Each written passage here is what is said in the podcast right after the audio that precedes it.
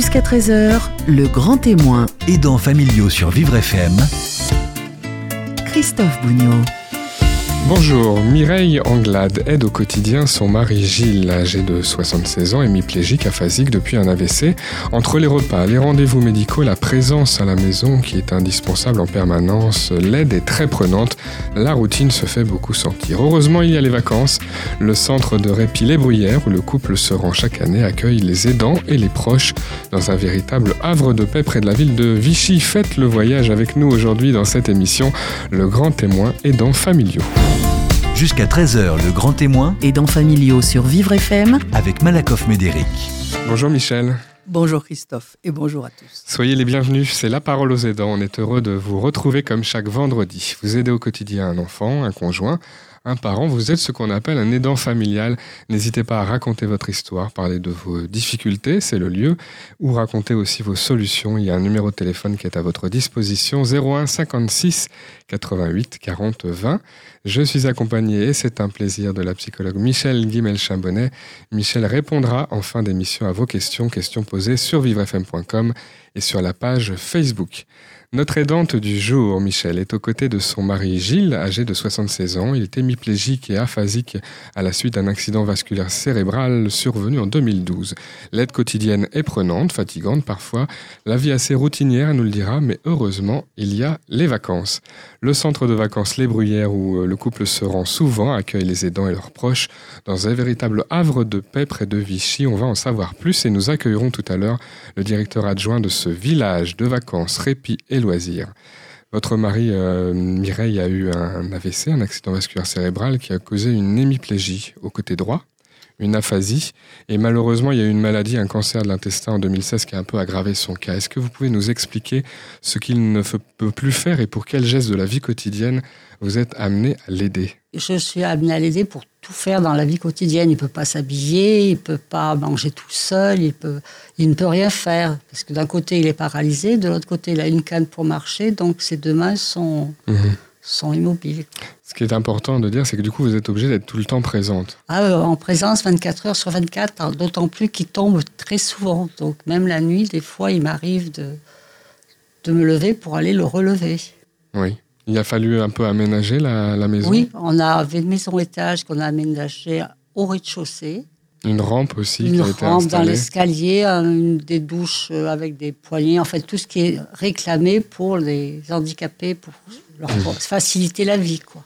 Ça veut dire que la maison a changé. La maison a bien changé, oui. Alors il y a cet aménagement parce qu'il a des difficultés à se déplacer. L'aphasie, c'est autre chose. Qu'est-ce que c'est ? L'aphasie, c'est qu'il ne parle pas. Il comprend ce qu'on lui dit, mais il ne parle pas. Ou alors, il émet des sons qui sont très difficiles à comprendre. En fait, il ne peut pas articuler. Disons qu'il va vouloir dire merci, il dira au revoir. Oui. Si vous voulez, au revoir, pas aussi net que ça, il dira un mot, pour lui, ce sera au revoir. C'est pas coordonné dans sa tête pour...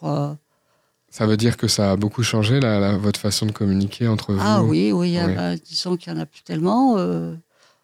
À force, on arrive à se comprendre un petit peu par l'intonation de ma voix et puis lui par un peu ses gestes. Mais c'est très difficile à gérer. Alors, il y a une auxiliaire de vie qui vient chaque jour.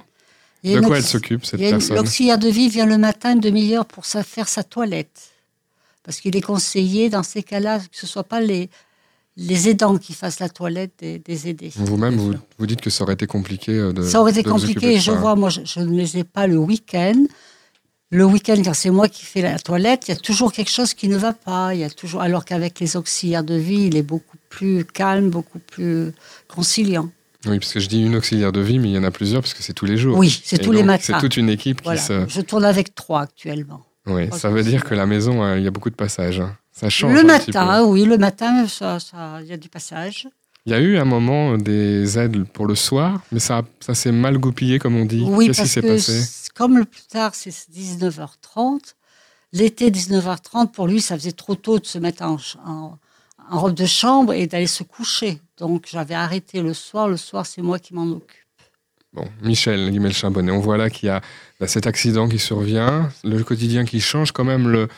Je pense que vous êtes d'accord avec ça, le bon réflexe de faire appel à des aides à domicile, mais évidemment, ça change beaucoup de choses au quotidien. C'est pas facile d'accueillir des nouvelles personnes, d'avoir des horaires comme ça, et puis, comme Mireille, d'être tout le temps, de devoir tout le temps être présente, parce que qu'est-ce qui peut arriver, on ne sait pas. C'est ça. Alors, il y a plusieurs aspects dans cette situation que vous décrivez. La première chose, c'est que ça arrive de façon très brutale, parce que, évidemment, l'AVC, c'est un accident. C'est-à-dire que le lundi, tout va bien, le mardi, rien ne va.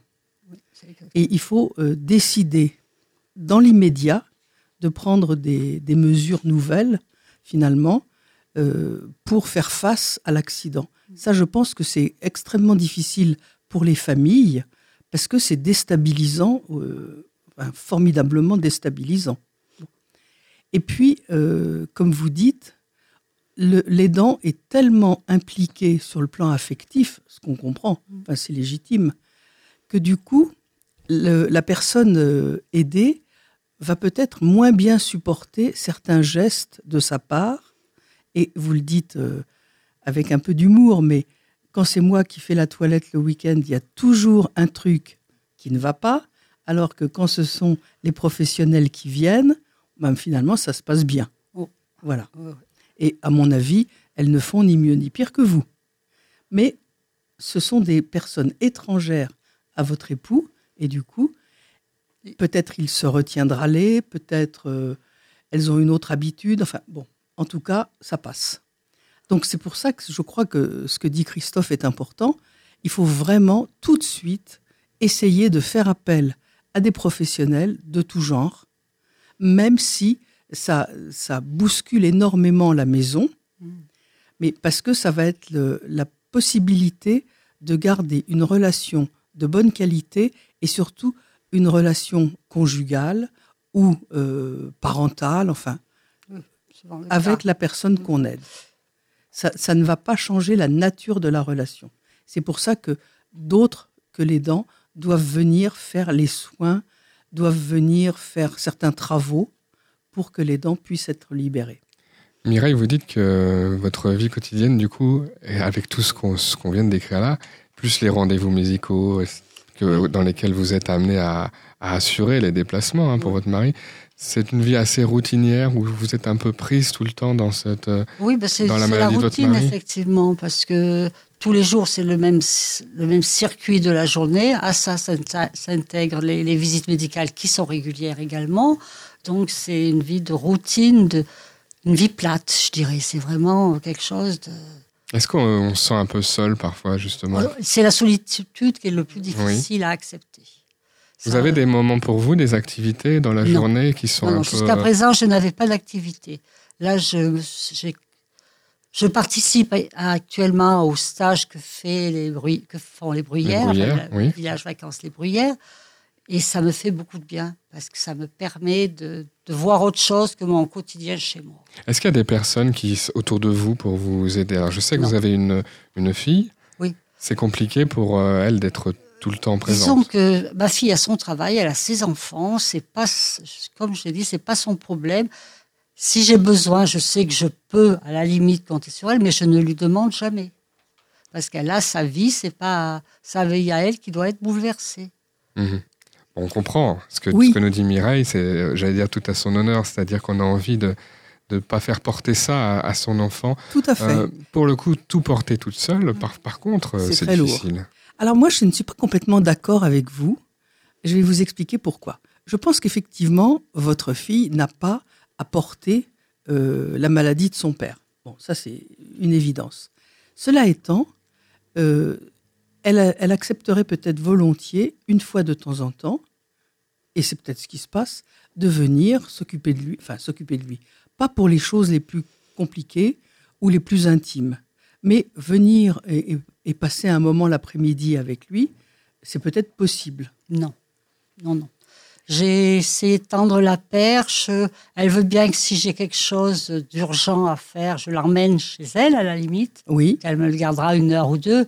Oui. Passer un après-midi, non. 1 heure ou 2, c'est déjà quelque chose. C'est déjà pas mal. Mais ça n'est jamais arrivé. À qui d'autre on peut faire appel, Michel ? Aux voisins ? Non. Les voisins, au début, sont très présents et puis après, ils se retirent aussi. C'est comme les amis.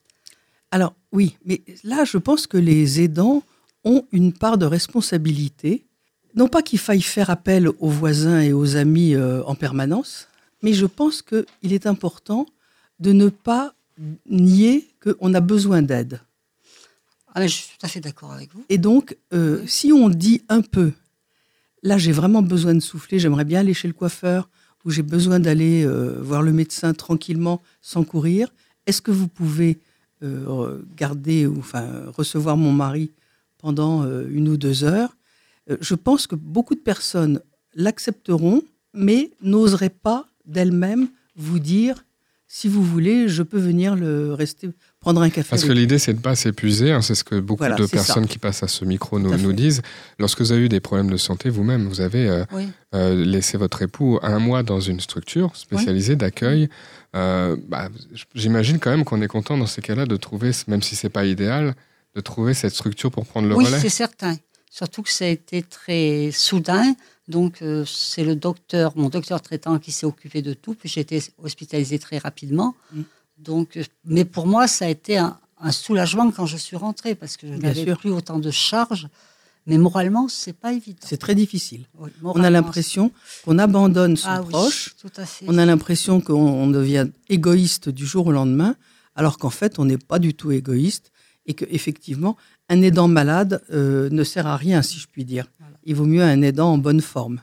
Parce que c'est ça, finalement, l'idée, c'est tenir la longueur, si je peux. C'est ça, c'est que ça fait 7 ans, donc si vous voulez, on s'essouffle un peu. Bien sûr. On est un peu moins patient, on est un peu... Il y a des jours où il arrive qu'il y a... Juste après la pause, on va parler des vacances, du répit d'une semaine, 2 semaines. Mais le répit, c'est aussi quelques heures un petit peu pendant la semaine, quand on peut. Un petit peu tous les jours. Même si c'est 10 minutes, je m'assois, je prends mon journal, je lis.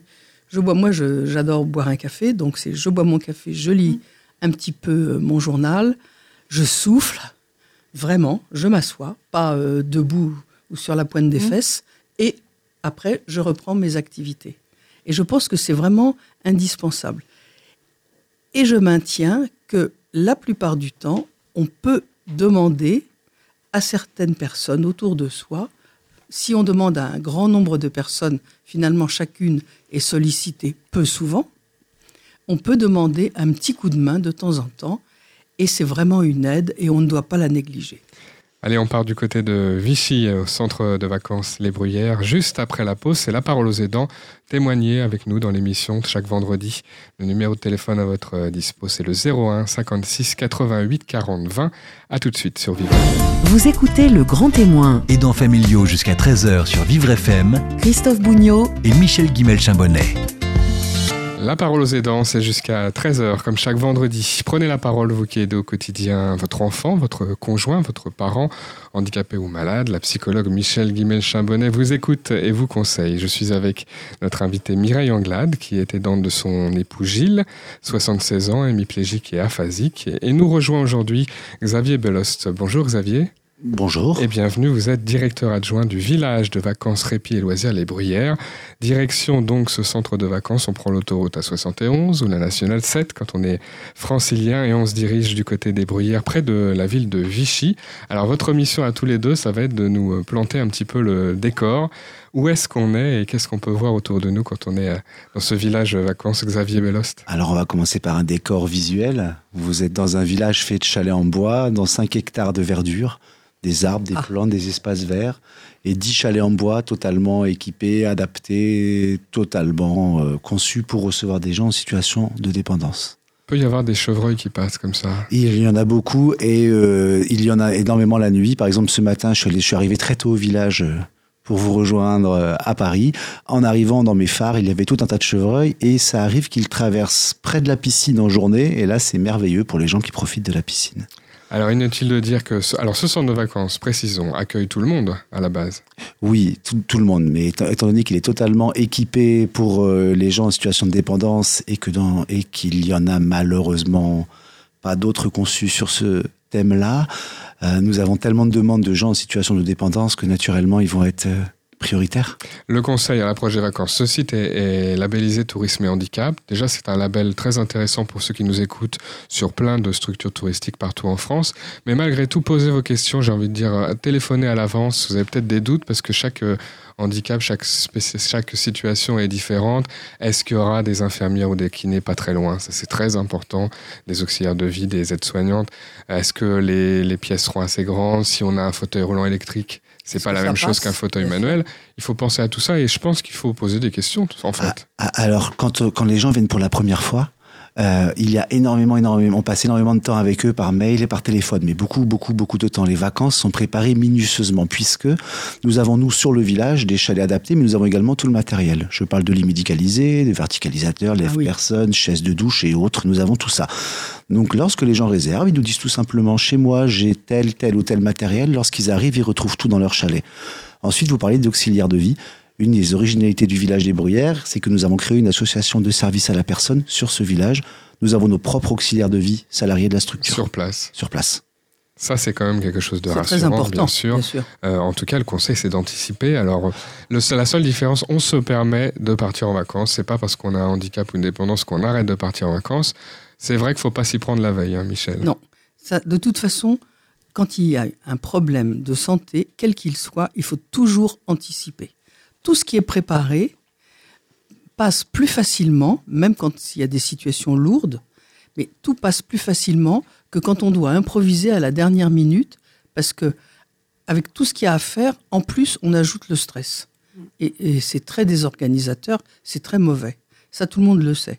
Donc effectivement, je trouve intéressant ce que vous disiez, à savoir que quand vous parlez avec les personnes susceptibles de venir, vous avez beaucoup d'échanges par mail ou par téléphone pour bien préparer que les personnes qui viennent sachent exactement à quoi elles s'attendent, ce qu'elles vont trouver, que vous, organisateurs, vous sachiez aussi quelle population va venir chez vous. Parce que vous allez vous préparer, vous aussi, pour recevoir. Et on ne reçoit pas tout le monde de la même façon. Et après, c'est vraiment les vacances. Et voilà. Mireille Anglade, comment vous avez connu d'abord ce village vacances et comment ça s'est passé la première fois ? Alors moi, je l'ai connu par Internet. Je cherchais des villages vacances qui pourraient accueillir mon mari. Et j'allais dans des villages vacances classiques, mais qui avaient une ou deux chambres pour... Adaptées, oui. Mais bon, c'était quand même pas l'ambiance pour un handicapé... Donc, je me suis retournée vers ce village-là. Qui est à 3 heures de chez vous, parce que vous vivez dans le Puy-de-Dôme, moins que ça même. Oui, bien, moi, je mets à peu près 3/4 d'heure pour venir. Ah oui, 3/4 d'heure. Donc, c'est pour ça que je viens très souvent. Moi, je viens... Oui. Des fois, j'y vais toutes les semaines. Quand il y a les stages, j'y vais toutes les semaines. J'emmène mon mari. Donc, ce qui fait que lui... À ce moment-là, moi, ça me permet et de sortir, et lui, il aime bien venir aux Bruyères. Il y a une ambiance détendue, il y a une ambiance relaxe. Ils sont à disposition de tous les malades, vraiment, c'est quelque chose de... Qu'est-ce qu'on peut... Alors, il y a des activités à deux, il y a des activités pour votre mari tout seul, pour vous tout seul. Qu'est-ce qu'on peut faire là-bas ? En fait, l'idée d'avoir créé un programme d'animation, comme dans un camping classique, puisque nous sommes un vrai village de vacances, mais à la fois adapté, c'est-à-dire nous avons... Les grands classiques, le tournoi de pétanque, les jeux apéro tous les midis, karaoké, soirée dansante, l'aquagym, nous avons tout ça. On en profite. Avec modération, mais on en profite. Tout à fait. Et en parallèle de ça, tous les jours interviennent des art-thérapeutes, des musicothérapeutes, des sophrologues. On fait du yoga ou du qigong. C'est bien, Mireille. Et en fait, ce programme-là permet aux aidants, aux aidés de participer ensemble, de participer soit l'un, soit l'autre à telle ou telle activité. Donc, le programme d'animation est rendu accessible à tous. Et il y a de la magie, parce que je crois que la magie, ça vous plaît bien, Xavier. Oui, on fait beaucoup de magie, puisque c'est un vecteur de communication qui est juste fantastique. On n'imagine pas ce que c'est que de pouvoir, une heure ou deux, aller dans une séance de sophrologie sans... Et il n'y a rien de mal, sans son proche dépendant, qui lui, pendant ce temps-là, est en sécurité et parfaitement bien... Une activité qui est très appréciée de tous les malades, c'est la piscine. Oui, bien sûr. Parce que la piscine, il y a des grandes toiles gonflables où on couche le malade, même d'un fauteuil, on le met dans ces toiles-là et on le promène sur l'eau dans la piscine. C'est très, très apprécié de tous les handicapés. Et la piscine a une particularité, elle n'a pas de marche. Elle est équipée d'une pente douce, comme une cale pour mettre un bateau à la mer. Et nous, on met tout un tas de fauteuils roulants à disposition des vacanciers. On a une auxiliaire de vie qui reste pour faire les transferts et les gens rentrent en fauteuil dans l'eau.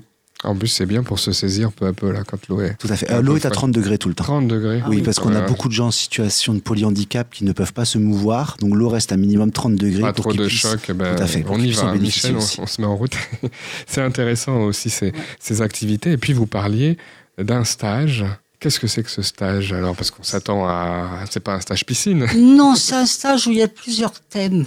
C'est une école des aidants. Voilà, c'est une école des aidants où il y a plusieurs thèmes. Dans chaque mardi, il y a un thème différent. Et à ce moment-là, bon, on va au thème qui nous intéresse. Mais on apprend beaucoup. Ça se rétique sur les lois qui changent continuellement, sur un tas de problèmes que l'on peut rencontrer. Des choses concrètes. Et en même temps, on se retrouve. Alors ça, c'est quelque chose de particulier. Vous, j'imagine, rencontrez d'autres aidants comme vous ? Oui, il y a d'autres aidants. Disons, peut-être on se sent moins seul, non ? Oui, on se sent moins seul. Et puis il y a un roulement, parce que certaines préfèrent ce stage-là. On ne peut pas aller souvent à tous. Bien sûr. Ça fait trop souvent. Et là, donc, ça permet un roulement calme, régulier, qui détend énormément. C'est pas compliqué, c'est pas une école pendant 8 heures par jour, mais par contre, on fait passer des petits messages très importants dans une ambiance où on se retrouve et où on peut parler. C'est peut-être ça qui est important. C'est une après-midi par semaine et sur 3 mois. Et donc, on aborde sur tous ces mardis-là un thème. Là, par exemple, le thème mardi dernier, c'était les droits et les aides auxquels on peut avoir. Hein. Et là, le thème prochain, c'est la prévention des chutes et des accidents domestiques. Ah, ça, c'est très important. Et le thème d'après, c'est prévention de la déshydratation, prévention des troubles de la déglutition, des choses comme ça.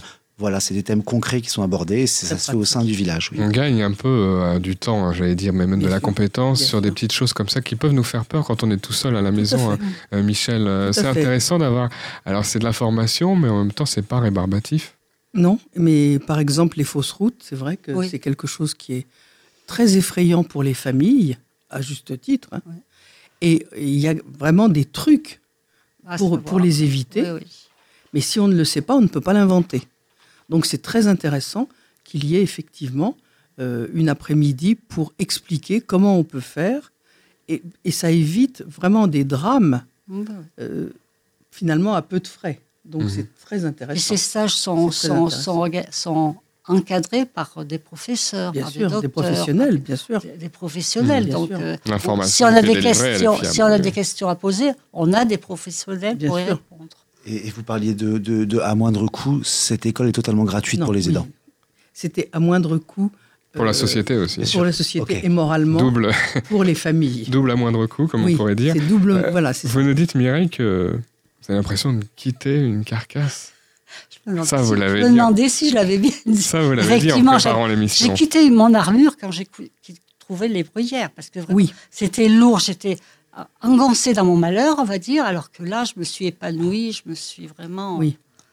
Ça, c'est... Vous le conseillez aux aidants qui nous écoutent qui je le conseille à tout le monde. Je ne peux pas partir, je ne peux pas, ni cet été, ni... non, mais ça se rétique que 3-4 jours. Si on ne peut pas trop longtemps, ce n'est pas le temps, effectivement, c'est une chose, mais 3-4 jours, et en 3-4 jours, on voit la différence et on veut y revenir. On reprend des forces. Voilà. Ouais, il faudrait qu'il y ait plus de centres comme ça. Voilà, c'est ce que je voulais insister, c'est qu'il faudrait qu'il y ait un centre comme ça par grand département, par grande région. Oui. Et moi, je voudrais ajouter, parce que vous l'avez déjà signalé, mais on ne s'est pas arrêté dessus, vous avez dit que quand vous allez au stage avec votre mari, il est content parce que l'ambiance est agréable pour lui.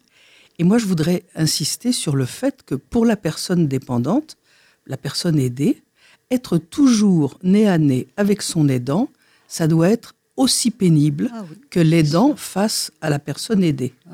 Or, on oublie souvent que la personne aidée, elle est coincée dans sa maladie. Par exemple, vous avez dit votre mari ne peut plus s'exprimer verbalement normalement.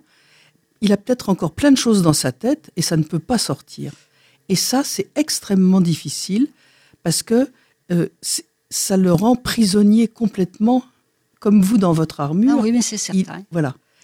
Et le fait d'être avec d'autres, avec qui les enjeux ne sont pas les mêmes, qui n'ont pas votre âge, qui n'ont pas votre état, qui n'ont pas votre angoisse aussi de le voir malade, ça peut être libérateur aussi pour lui. Et je pense que c'est vrai pour toutes les personnes aidées, pour les enfants. Quelquefois, certaines personnes disent « je ne veux pas mettre mon enfant dans un centre, bien qu'il soit très handicapés ou polyhandicapés. Et moi, je dis toujours, c'est dommage, parce qu'avec d'autres, même s'il a des activités réduites, il sera avec des gens de son âge. C'est beaucoup mieux. Et on ne pense pas suffisamment à cet aspect-là du répit. Pourtant, c'est important. Merci à tous. Alors, ça va être, l'activité va être pleine là dans quelques instants, hein, Xavier. C'est l'été qui commence. C'est plein depuis le mois d'avril. L'activité, elle a vraiment commencé en mars-avril et ça va jusqu'à octobre. Il y a un site internet ? Oui, tout à fait. Vous pouvez tout simplement, en marquant Les Bruyères, centre de répit, vous arriverez directement dessus. Après, le site, voilà. Puis on espère que des solutions du même type se développeront partout. En tout cas, voilà, c'est des encouragements. Il y a des personnes de Strasbourg qui viennent, il y a des personnes de l'étranger, de Saint-Raphaël, de la France entière. La France entière, les quatre coins de France. Donc, s'il y en avait des plus proches pour ces gens-là, c'est la fatigue moins. Bien sûr. Prenez du répit et bonnes vacances à tous. Merci Michel. Au revoir. Vous écoutez Le Grand Témoin. Aidants familiaux jusqu'à 13h sur Vivre FM. Christophe Bougnot et Michelle Guimel-Chambonnet. La parole aux aidants, c'est jusqu'à 13h, c'est la dernière partie de l'émission. La psychologue Michelle Guimel-Chambonnet répond tous les vendredis à vos questions. Le site internet de Vivre FM, www.vivrefm.com, la page Facebook de Vivre FM vous permettent tous deux de poser ces questions. On y va Michelle ? Avec plaisir. Question de Patrick qui nous écrit de Joinville. Ma femme est atteinte de la sclérose en plaques depuis 8 ans et elle doit arrêter de travailler pendant que moi je continue. Elle me dit qu'elle est inquiète de rester toute seule à la maison en mauvaise santé toute la journée. Que dois-je faire pour aménager cette nouvelle façon de fonctionner entre nous ? Alors, déjà, pour la rassurer, peut-être lui proposer qu'elle ait un système d'alerte au cas où elle aurait un malaise. C'est un médaillon qu'on porte autour du cou, ou bien un bracelet, ça dépend des entreprises.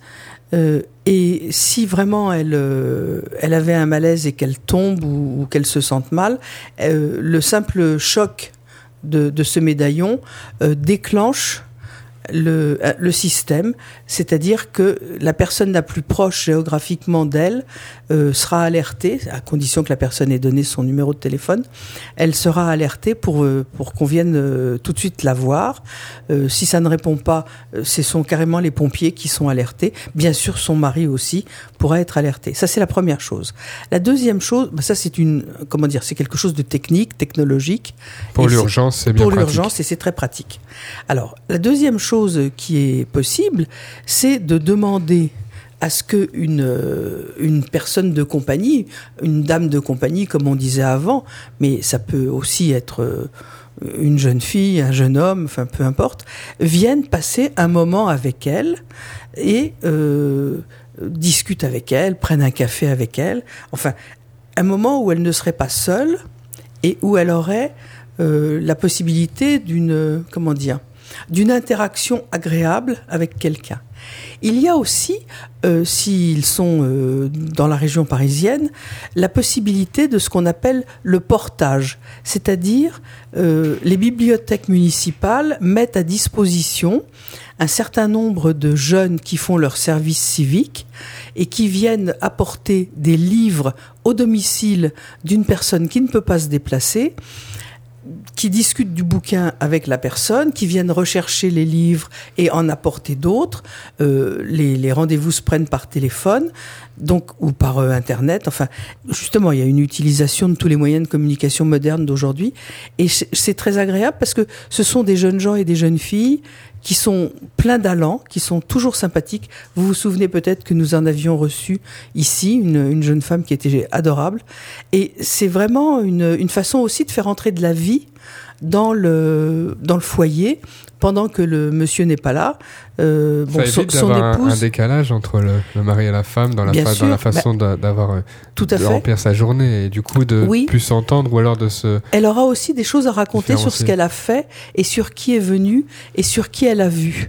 Bon, elle peut aussi demander à ce que à une association de maintien à domicile ou à une entreprise, à ce que un ou une auxiliaire de vie viennent lui faire une visite et l'emmène promener, par exemple, même si elle est en fauteuil roulant, si elle peut sortir de l'immeuble. L'auxiliaire de vie qui peut être demandé Dans le cadre de la MDPH est financée tout à fait. Au passage. Et ça aussi, ça peut être très intéressant parce que ce sera quelqu'un qui va venir, avec qui elle ira elle-même faire quelques petites courses, avec qui elle va sortir, avec qui elle va bavarder. S'il se met à pleuvoir des cordes, elles vont pas sortir évidemment, mais elles pourront au moins discuter, prendre un café, enfin prendre du temps pour elles. Et toutes ces choses-là, alors je dis pas qu'il faut remplir la semaine avec tout ça. Il faut aussi que cette femme apprenne à vivre à la maison seule. Mais si elle est tranquillisée par le système d'alarme, peut-être que elle pourra supporter mieux d'être seule une ou deux après-midi dans la semaine et puis avoir des activités le reste des jours. Vos questions d'aidants sur vivrefm.com, sur la page Facebook en envoyant un message. Valérie nous écrit d'Alfortville. Mon frère Pascal a des troubles psychiques importants et son psychiatre de ville, d'une part, et son psychiatre d'hôpital, d'autre part, sont en désaccord sur la possibilité de diminuer les médicaments, c'est son souhait. Pascal en profite du coup pour tourner le dos aux médecins complètement et les traiter de charlatans. Comment puis-je intervenir dans cette situation ? Écoutez, je suis très mal à l'aise de cette question. Parce que je ne suis pas loin de penser que le monsieur a raison de les traiter de charlatans, alors que ça n'est pas ma façon de voir habituelle. Je trouve absolument inadmissible que deux psychiatres qui traitent le même patient soient à ce point incapables de se mettre d'accord sur un minimum, de façon à ce que justement le patient n'échappe pas aux soins. Un patient qui est même pris comme intermédiaire, apparemment. On a l'impression qu'il ne se parle pas directement. Absolument. Si ça se trouve, c'est vrai. Mais bien sûr. Mais ça arrive souvent. Et ça, c'est dramatique. Ce sont vraiment des médecins qui ne savent pas faire leur travail de médecin. Je ne dis pas le travail technique. Ils sont certainement compétents, très bons, les médicaments, tout ce que vous voulez. Ils ont des DU des États-Unis et compagnie. En tant qu'humain, c'est zéro pointé. Voilà. Et alors, effectivement, mon idée serait de dire...